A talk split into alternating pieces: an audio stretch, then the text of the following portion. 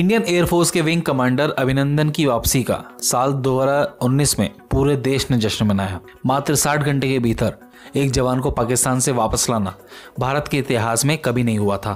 Commander Nachiketa को भी कारगिल युद्ध के दौरान सरकार आठ दिन में वापस लाने में कामयाब हुई थी। आज हम आपको ऐसे वक्त की जानकारी दे रहे हैं जब भारत के हाथ में तिरानवे हज़ार पाकिस्तानी सैनिक थे और भारत खुद चौवन सैनिकों को वापस लाने में कामयाब नहीं हो पाया था।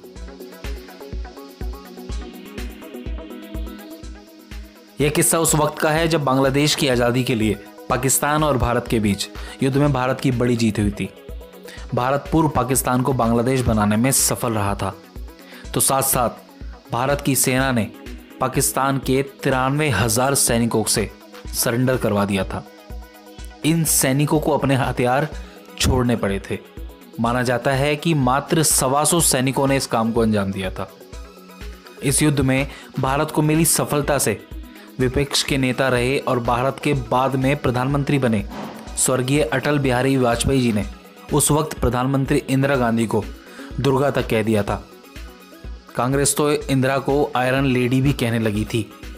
हालाँकि आज भी इंदिरा गांधी को आयरन लेडी ही कहा जाता है। इतना ही नहीं, उस वक्त इस युद्ध की सफलता का श्रेय इंदिरा गांधी को ही दिया गया था। इसी जीत को लेकर भारत हर साल 16 दिसंबर को विजय दिवस के रूप में मनाता है। ये जीत देश की जीत ज़रूर थी, लेकिन इंदिरा की हार भी कही जाए तो गलत नहीं होगा। इंदिरा गांधी के विरोधी आज भी कहते हैं कि जब आर्मी ने तिरानवे हज़ार सैनिकों को बंदी बना लिया था तो इंदिरा जवाहरलाल नेहरू की कश्मीर वाली गलती को ठीक कर सकती थी। ये किया जा सकता था या नहीं, ये अलग विषय है। लेकिन उस वक्त की सरकार तो सैनिकों के बदले सैनिक भी वापस नहीं ला पाई थी।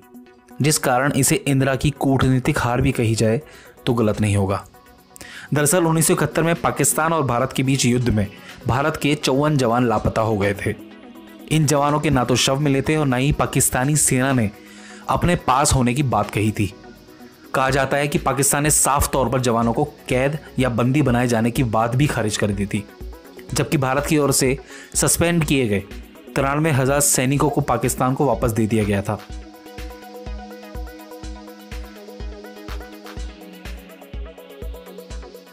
आज हम आपको पाकिस्तान के दोगलेपन के कुछ सबूत भी देते हैं। उन्नीस सौ बहत्तर में टाइम्स मैगजीन ने एक फ़ोटो छापी थी, जिसमें पाकिस्तान की जेल को दिखाया गया था। माना जाता है कि उसमें भारतीय जवान भी थे, जिनके परिवार ने उन्हें पहचाना था। परिवार का मानना था कि उनका एक बेटा युद्ध में शहीद हो गया था।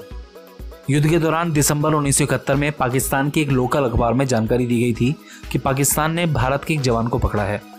वह जवान मिग 21 चलाते हुए पाकिस्तान में चला गया था, जहाँ पाकिस्तानी सेना ने उसे पकड़ लिया था। बाद में उसी जवान के होने के बाद पाकिस्तान की सरकार ने खारिज कर दी थी। उन्नीस सौ नवासी में पाकिस्तान के प्रधानमंत्री जब भारत आए, तब उन्होंने भी माना था कि चौवन सैनिकों को पाकिस्तान की कस्टडी में रखा गया था। हालाँकि परवेज मुशर्रफ जब प्रधानमंत्री बने तो उन्होंने इस भी इस बात को सिरे से खारिज कर दिया था।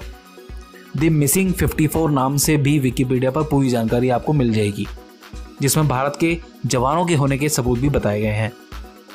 अब आपको बताते हैं देश के कौन से वो जवान थे, जिन्हें देश कभी नहीं भुला सकता।